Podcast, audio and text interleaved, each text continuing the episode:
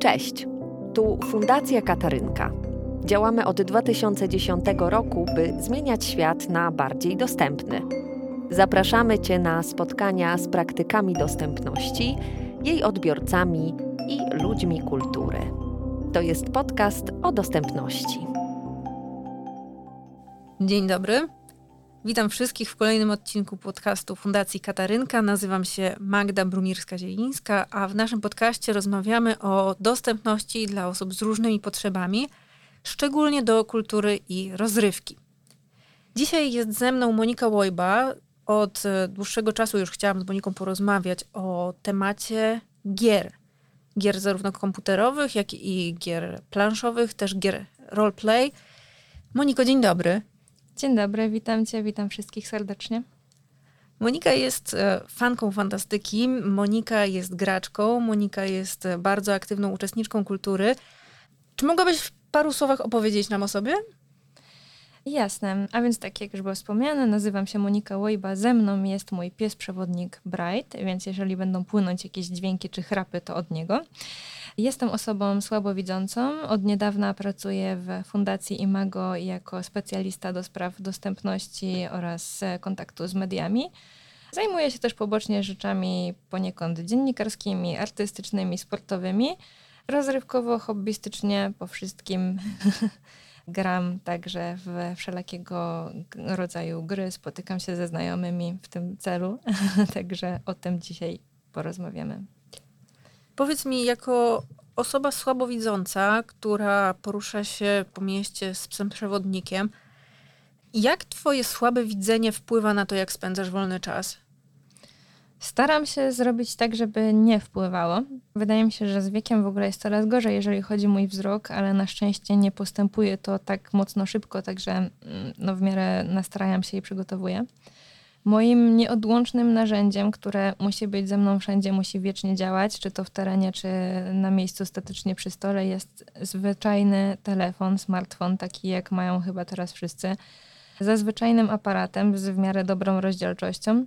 I ten właśnie aparat bez żadnych dodatkowych funkcji po prostu działa dla mnie jako elektroniczna lupa, która jest w stanie powiększyć mi to, co jest w dali i to, co jest w bliży. Także przydaje się i w pracy, w praktyce, w poruszaniu i przy rozrywce. No dobra, to ja bym może zaczęła od kwestii gier planszowych. To jest niesamowicie duża gałąź rozrywki w tej chwili. Chyba jeszcze przy okazji tego, że mieliśmy pandemię, to, to zrobił się taki wielki boom na gry planszowe. W tej chwili trudno jest znaleźć osobę, która by w gry planszowe nie grała. One się już nie ograniczają tylko do Chińczyka. No, to fakt. I to chyba w trakcie pandemii, może przed pandemią świeżo, jak zrobiło się troszeczkę więcej czasu, odkryłam, że właśnie gry planszowe nie kończą się na Chińczyku, warcabach czy szachach, tylko potrafią być bardzo rozbudowane fabularnie, potrafią być wręcz tworzone z tego kilkugodzinne, kilkudniowe kampanie. Oczywiście w wielu spotkaniach, nie że siedzimy 24-36 godzin non-stop. No, jesteśmy w takim wieku, że już nie mamy na to czasu. No cóż, ale od tego są jeszcze weekendy, no chyba, że ktoś tak pracuje, no cóż. A powiedz, w co grasz? W co gram? Mm, stałam się w sumie przez przypadek fanką książek Lovecrafta. Mm, gość żył jakieś 100 lat temu, więc troszeczkę inna kultura wtedy była, może nawet więcej niż 100 lat. Pisał on o, stworzył w sumie on tak zwaną mitologię Cthulhu, czyli taką mitologię grozy, strachu, postaci potworów z podziemia, z głębi oceanu. Na tej podstawie zostały budowane RPG, o których później powiemy. E, nawet seriale są, filmy, no i w końcu gry planszowe. Moimi ulubionymi planszówkami, dość fabularnymi, ogromne pudła zresztą, są serie na przykład Eldritch Horror, Horror w Arkham, to ma swoich kilka części, każda część ma po kilka scenariuszy, po kilka dodatków, więc to jest taka wielogodzinna rozgrywka. Jak jako osoba słabowidząca grasz? Jak te gry ci pomagają, utrudniają samą swoją konstrukcją? Ja po pierwsze i ze względu po prostu na swój wybór, ale też ze względu na wygodę wzrokową jestem fanką gier kooperacyjnych, czyli gramy w otwarte karty. Tutaj wszyscy jakby mówimy, co robimy. Wszyscy musimy, załóżmy, uratować świat przed zagładą, więc wszyscy musimy zgrać się ze swoim planem tak, żeby rzeczywiście zmniejszyć te punkty zagrożenia i tak dalej, i tak dalej. Pomagamy sobie, wymieniamy się przedmiotami wszyscy znamy ten sam scenariusz i to jest o tyle fajnie, że zawsze wybiera się głównego prowadzącego, który, tak jak w eurobiznesie jest osoba, która jest bankiem, tak tutaj jest taki główny lektor, który czyta wszystkie karty, która czyta dalszy scenariusz w zależności od tego, jak nas poprowadzą nasze kroki, nasze postępowanie. Więc o tyle nawet nie muszę używać wzroku, żeby wiedzieć, co się dzieje. Są osoby, które opisują mi, co się dzieje na planszy, Głównie te wszystkie planszówki oparte na mitologii Cthulhu dzieją się albo na przestrzeni mapy świata, albo na przestrzeni mapy danego miasta czy regionu. Więc ktoś mi po prostu mówi, przy jakiej jestem ulicy, w jakim obiekcie, na jakiej części świata. Mówi mi, ile mam kroków do danego miejsca, więc jestem świadoma, gdzie mogę się przemieścić, co mnie tam czeka. Każde pole ma też swoje oznaczenie, czyli że jeśli tutaj wejdę, to prawdopodobnie wyskoczy jakiś potwór, z którym stoczę walkę.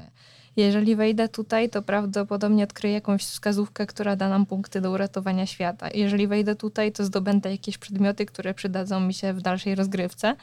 O tym wszystkim informuje mnie, a nawet pomaga też innym osobom widzącym, osoba prowadząca tę grę. Zdobywamy karty, które też w sumie, mimo że są personalne do danej osoby, są też czytane na głos, także o tyle, o ile jestem w stanie to nawet przetrwać bez um, używania telefonu ale czasami nawet dla siebie, żeby nie przeszkadzać w rozgrywce, kiedy jest nie moja kolej, warto sobie spojrzeć w te karty, przypomnieć, obmyśleć sobie własną strategię.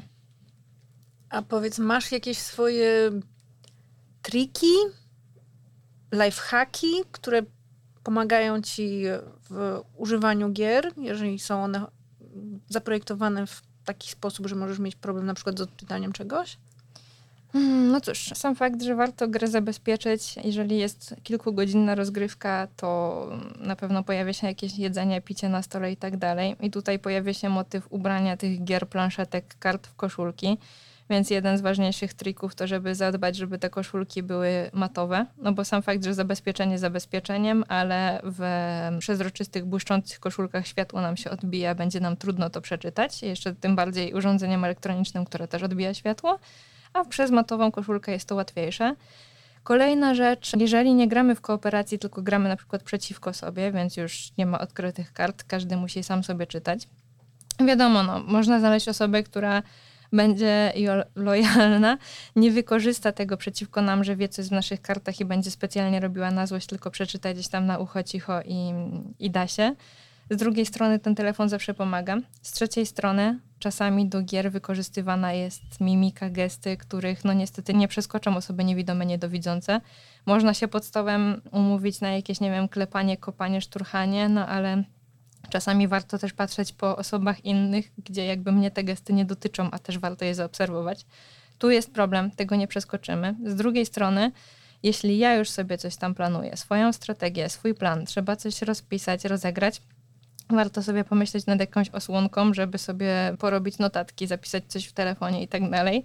Nieraz się okazało, że ludzie gdzieś tam przez ramię, mimo że ja się tutaj okryję własnymi włosami dookoła i tak dalej, coś tam porobię, to i tak są w stanie to przeczytać, więc fajnie jakby pomyśleć e, albo się odwrócić tyłem do ludzi, żeby coś sobie zanotować, no bo niestety są osoby, które naszą słabość wzrokową są w stanie wykorzystać na swoją korzyść. A czy są ci znane jakieś gry, które są od samego początku całkiem nieźle dostępne dla osób słabowidzących albo może nawet dla niewidzących? Hmm, no są, są. Tylko, że no, dla mnie szkoda gadać jakby o tym, bo to są właśnie takie proste gry, w które da się zagrać rodziną czy z dziećmi, ale nie zajmują jakby wiele czasu, nie mają fabuły, bo widząc jak wygląda wielki podręcznik zasad scenariuszy do na przykład tego Eldritcha, czy jeszcze jakichś tam bardziej rozbudowanych gier, jak mamy zakupioną grę Poszukiwanie Grala z mitologii arturiańskiej i tam jest 15 scenariuszy, gruby podręcznik, żeby to ktoś napisał na przykład w Braille'u albo powiększoną czcionką, to by zajmowało pół półki, jak nie całą. Więc no, dostosowywanie gier pod kątem wzroku kończy się na jakimś grzybobraniu, na jakimś monopolu, jak to się nazywa z literami, skrablach, o właśnie Szachy warcaby to już jest w ogóle taki standard, który pojawia się wręcz na zawodach ogólnopolskich, może nawet i wyżej rangą niż tylko ogólnopolskie. Oczywiście karty. Karty to już w ogóle jest takie oszustwo i takie trzepanie kasy przez sklepy, gdzie zwykłą talię kart kupimy w kiosku za 5 zł, można sobie oznaczyć to dłutkiem, naklejką, jakkolwiek, żeby to było namacalne. Tymczasem sklepy specjalistyczne ze sprzętem dla osób niewidomych, niedowidzących sprzedają taką zwykłą kar talię kart obrajlowaną za 50, więc lepiej czasami znajdywać sobie samemu sposoby i to oznaczać. I tutaj nie wiem, czy zapytasz o to, czy nie, więc wyprzedzając, Mów. warto mm, przejść się po jakichś sklepach typu złotóweczka, wszystko za 5 złotych wbrew inflacji to jakoś stoi ze swoimi cenami, się trzyma. Jakieś ekrzyny, nie ekrzyny, dealsy, teraz w ogóle tego się namnożyło podobnych.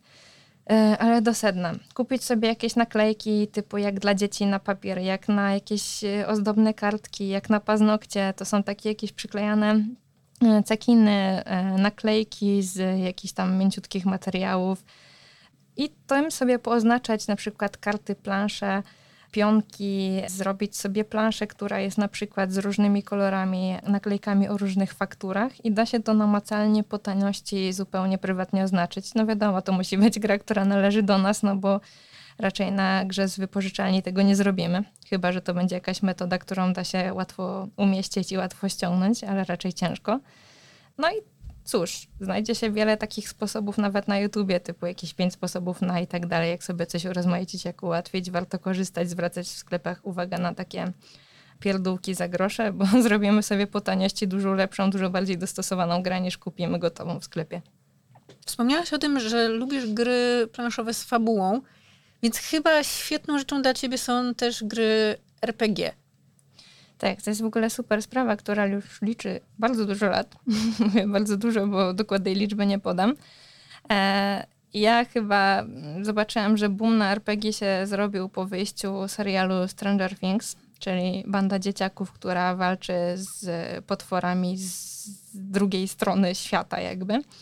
I wszystko zaczyna się od tego, każdy sezon, że dzieciaki grają w jakiegoś RPG, e, bodajże D&D walczą z jakimś potworem i nagle ten potwór się pokazuje gdzieś tam w odcinku. No ale RPG już są znane od lat. Takie chyba najpopularniejsze Warhammer, właśnie ten D&D, właśnie Cthulhu na podstawie Lovecrafta. Vampir. Powstają też RPG dla dzieci. Jeżeli ktoś jest ciekawy, można kupić w zwykłych nawet księgarniach na podstawie interaktywnego układania bajki z dziećmi. Jest RPG na podstawie kucyków pony, więc no jest tego mnóstwo, mnóstwo, mnóstwo.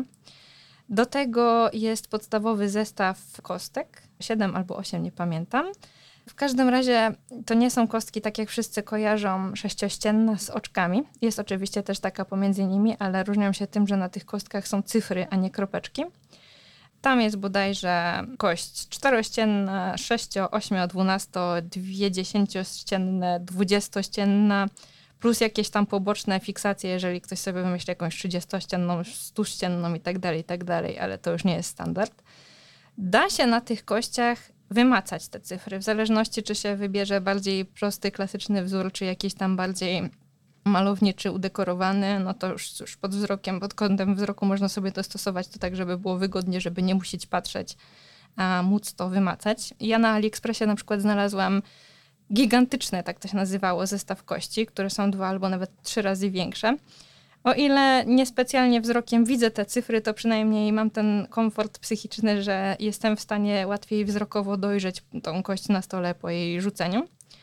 Tutaj nie mamy stricte planszy. Tutaj historia buduje się sama, albo historię buduje jakby mistrz gry, czyli tak jak mówiłam, że przy grze planszowej jest osoba, która prowadzi, czyta te scenariusze, tak, tutaj mamy mistrza gry, który albo może wziąć gotowy scenariusz z podręcznika, gdzie jest wszystko napisane krok po kroku i gdzie się wybierają bohaterowie, jaki mają swój cel, jakich spotkają wrogów, jakie przeciwności losu, jakie mają ścieżki do wyboru i odnośnie tej ścieżki różne idące za tym historie, konsekwencje. Ale co kreatywne, co bardziej przygotowany z dłuższym stażem mistrz gry może wymyślać sobie własną historię i no, znam osoby, które wymyślają coś zupełnie na bieżąco, zupełnie tu i teraz z głowy, więc w ogóle podziwiam. Ludzie mylą to z grą aktorską i to jest niepoprawne. Mm, tutaj na przykład można sobie zerknąć na YouTubie na sesje RPG prowadzone przez youtubera, który nazywa się Baniak. Albo jest prowadzony kanał Gospoda RPG. Kiedyś ludzie z Gospoda RPG prowadzili kanał Gry TV, teraz to się jakoś inaczej nazywa chyba TSO, coś takiego. I tutaj mamy wieloletnich graczy, którzy rzeczywiście grają tym głosem, którzy rzeczywiście, jak tam kobieta ma się wcielić w damę księżniczkę, to księżniczkuje, och, ach, no tutaj suknia mi przeszkadza. Jak jest jakiś rycerz, to o, już cię tutaj zabiję, smoku, przygotuj się. I ludzie potem wyobrażają sobie coś takiego, mówią, nie, no wstyd, przecież ja nie zagram. A co jeżeli ja będę wolał mówić, moja postać idzie tu, moja postać robi to. Jak najbardziej można, więc jakby nie ma co się wzorować i bać. O, tutaj w ogóle jest grupa filmowa Darwin. Oni też w ogóle się przebierają za te postacie, którymi grają, tak? Tam elfy, krasnoludy grają ludźmi, biznesmenami z dzisiaj, tak? Więc no, nie ma co jakby się tym sugerować, bać się tych gier.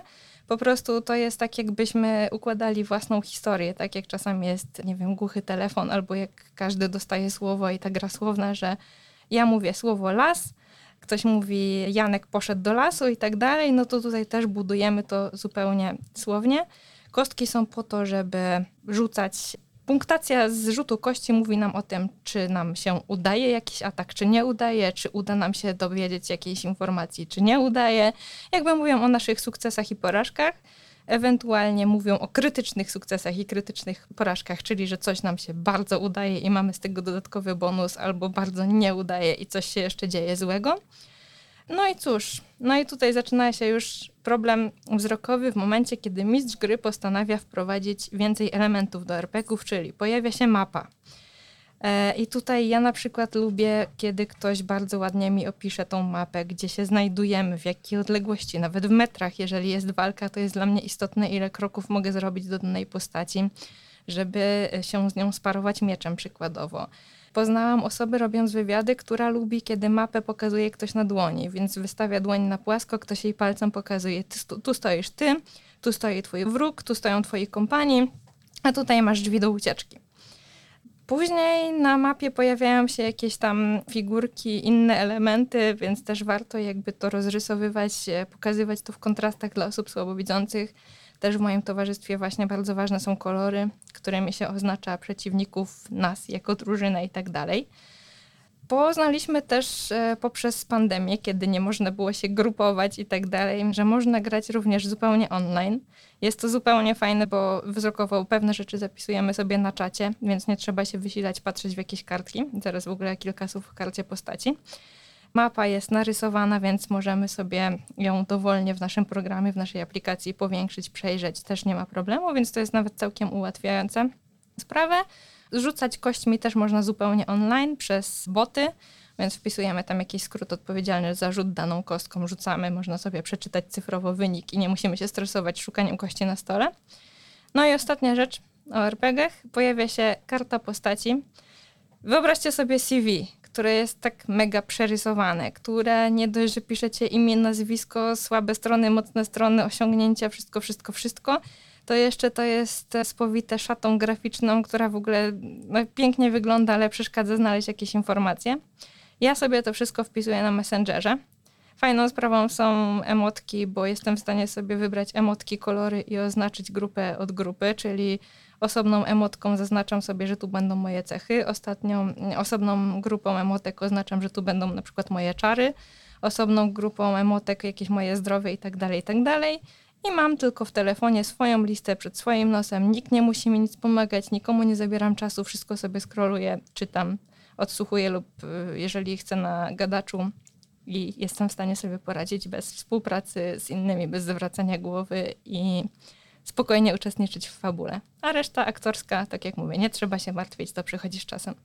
Ja mam takie wrażenie, że akurat gry RPG są są czymś po prostu z samej swojej istoty idealnym dla osób z niepełnosprawnościami wzroku. Pytanie, czy ich twórcy sobie z tego w ogóle zdają sprawę? Czy spotkałaś się z podręcznikami albo kartami postaci, które były, przystosowane do potrzeb osób słabowidzących albo niewidzących?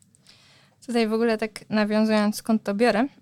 Tak i nie. Jakiś czas temu prowadziłam prelekcję na Dniach Fantastyki Wrocławskich i tam już wspominałam, to było, nie wiem, to było miesiąc temu I do tej pory nie mogę doszukać się informacji, które wówczas mi umknęły, że jest sobie grupa, która tworzy podręcznik właśnie do D&D. To ma w ogóle masę podręczników, to ma autorskie podręczniki i tak dalej. Jest grupa ludzi, która dostosowuje D&D do osób ze szczególnymi potrzebami, do osób z niepełnosprawnościami. Więc można być pełnosprawnym, ale grać osobą z niepełnosprawnością. Można być osobą z niepełnosprawnością i nie chcieć wychodzić ze swojej strefy komfortu, nie udawać osoby pełnosprawnej, tylko faktycznie siedzieć na wózku w rzeczywistości, siedzieć na wózku w grze, poruszać się z białą laską w rzeczywistości, poruszać się z białą laską w grze i tak dalej, i tak dalej. I ta gra, ten podręcznik przewiduje rzuty kostką na utrudnienia w tym, żeby wjechać wózkiem na przykład na rampę. Rzutem kostką na to, żeby znaleźć po macku z białą laską windę w jakiejś tam przestrzeni. E, więc to jest bardzo fajne, że ktoś jakby stwierdził, że no nie wszyscy ludzie są idealni, nie wszyscy są bohaterami, nie wszyscy chcą nimi być, więc jakby trzeba, no tak jak w życiu, czasami szukamy też po galerii godzinami windy, bo, bo nie możemy, ja na przykład ze swoim psem przewodnikiem nie mogę jeździć schodami ruchomymi. Więc no, ktoś wpadł na pomysł, żeby to przenieść do RPG i to jest super, tylko no niestety nie mogę się podeprzeć źródłem informacji, bo po prostu mi zginęło, więc gdyby ktoś znalazł, gdyby można było skomentować gdzieś ten podcast, to fajnie by było, gdyby ktoś to podrzucił. Postaramy się to znaleźć i wrzucić link do opisu tego podcastu.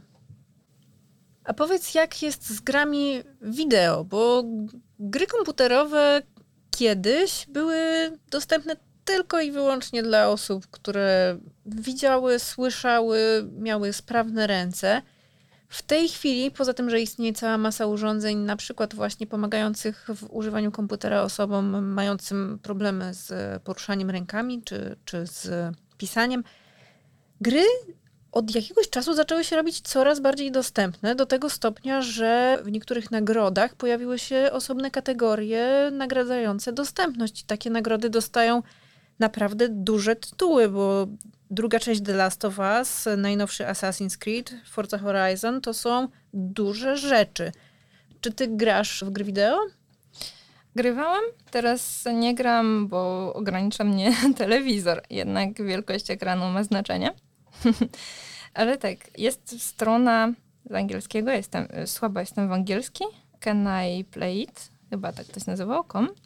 E, można sobie sprawdzić, jeżeli ktoś ma takie opory z angielskim jak ja, można wejść przez Chroma i tam jest automatyczne tłumaczenie i wcale nie jest takie złe. Czasami są jakieś takie przekręty typu polska mowa, trudny język, ale da się zrozumieć o co chodzi. Strona jest o tyle fajnie stworzona, że tworzą ją twórcy gier komputerowych, projektanci gier komputerowych, a także gracze. Gracze pełnosprawni, gracze z różnymi niepełnosprawnościami. Znajdziemy tam dużo kategorii które mają jakieś top dostępnych gier w danym okresie, nowe wersje gier z poprawkami pod kątem dostępności, całe opisy instrukcji do gier, jeżeli dla kogoś panel startowy jest nieczytelny, bo też tak często się zdarza, że jest tyle tam grafiki, takie straszne czcionki, że nie da się przeczytać, możemy sobie znaleźć bezpośrednio w formie tekstowej na tej stronie takie pliki do danych gier. Są recenzje pod kątem dostępności i od twórców, i od odbiorców, czy w ogóle dana gra nie wiem, weźmy na tapetę Wiedźmina, jest dostępna, czy coś by trzeba było poprawić nie warto w ogóle w nią inwestować, bo się nie nagramy na przykład z niepełnosprawnością wzroku, ruchu i tak dalej. Ale jeszcze wracając w ogóle do początku, co powiedziałaś, ja nie wiem, czy to nie było tak, że pierwsze gry były dostępne, potem przestały być dostępne i znowu są dostępne.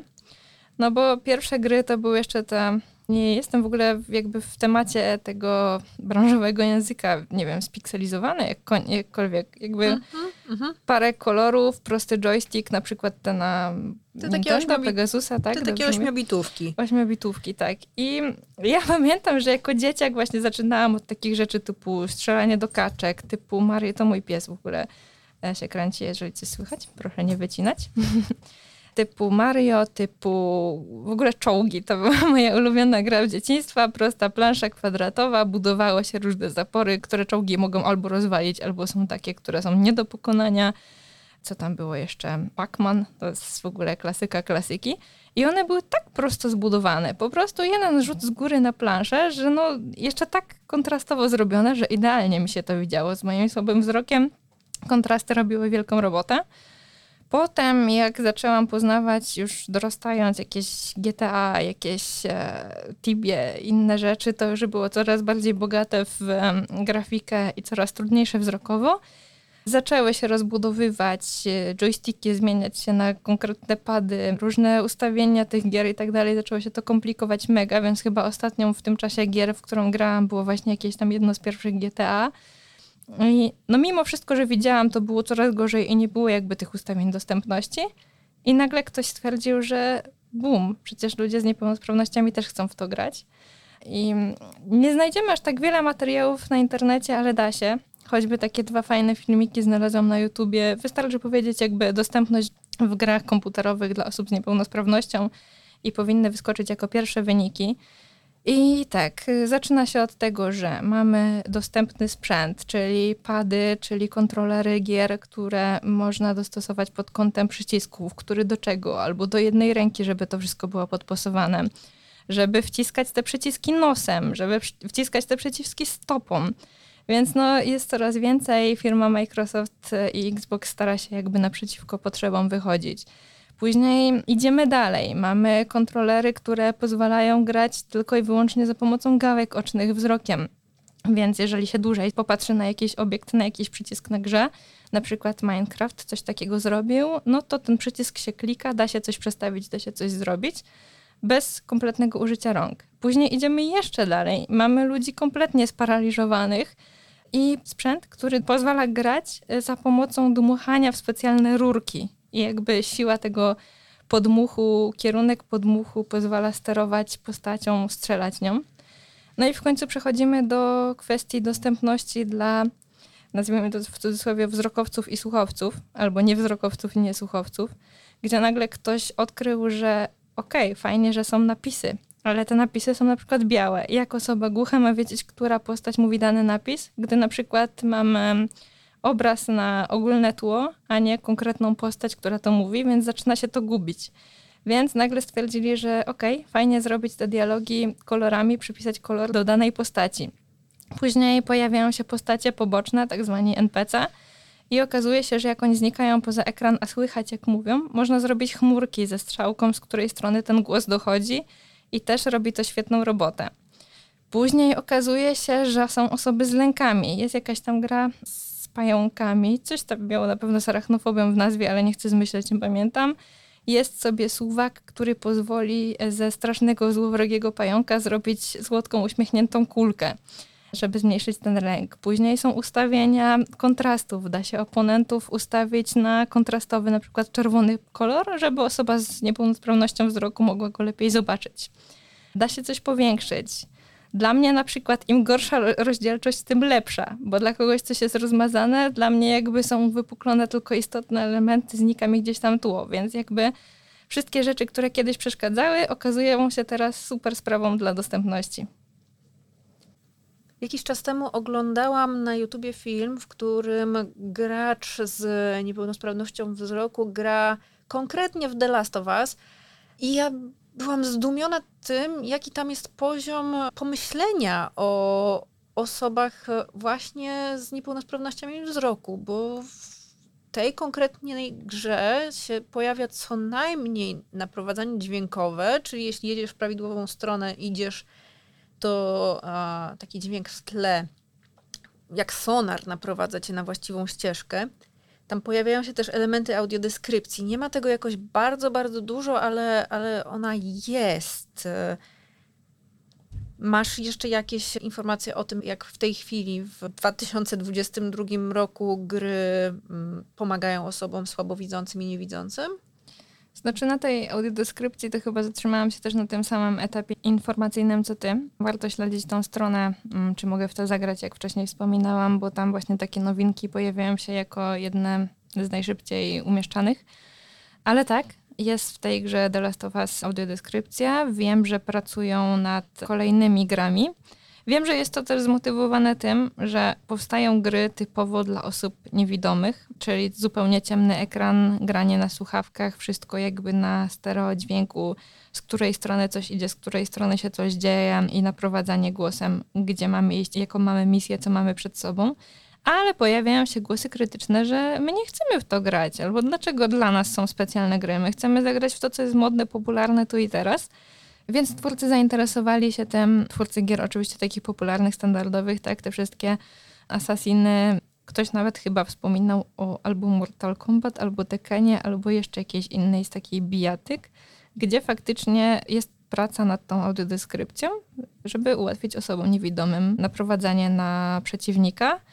Aczkolwiek wydaje mi się, że pierwsze wyjdą z tym gry typowe RPG, czyli takie, które mają swoją fabułę, w których jest faktycznie coś opisać poza tym, po, poza tą szybką akcją. Tylko będzie można opisać powoli tło, można opisać kto jak się porusza, bo to jest też ważne dla wzrokowców. I my jako osoby niewidome, niedowidzące chcemy wiedzieć, czym oni się tak fascynują. Monika, bardzo Ci dziękuję za naszą dzisiejszą rozmowę. Opowiadałaś między innymi o serwisie Can I Play It. Link do niego też pojawi się w opisie tego odcinka. Jeżeli podoba Wam się nasz podcast, serdecznie zapraszamy do e, kolejnych i do poprzednich odcinków.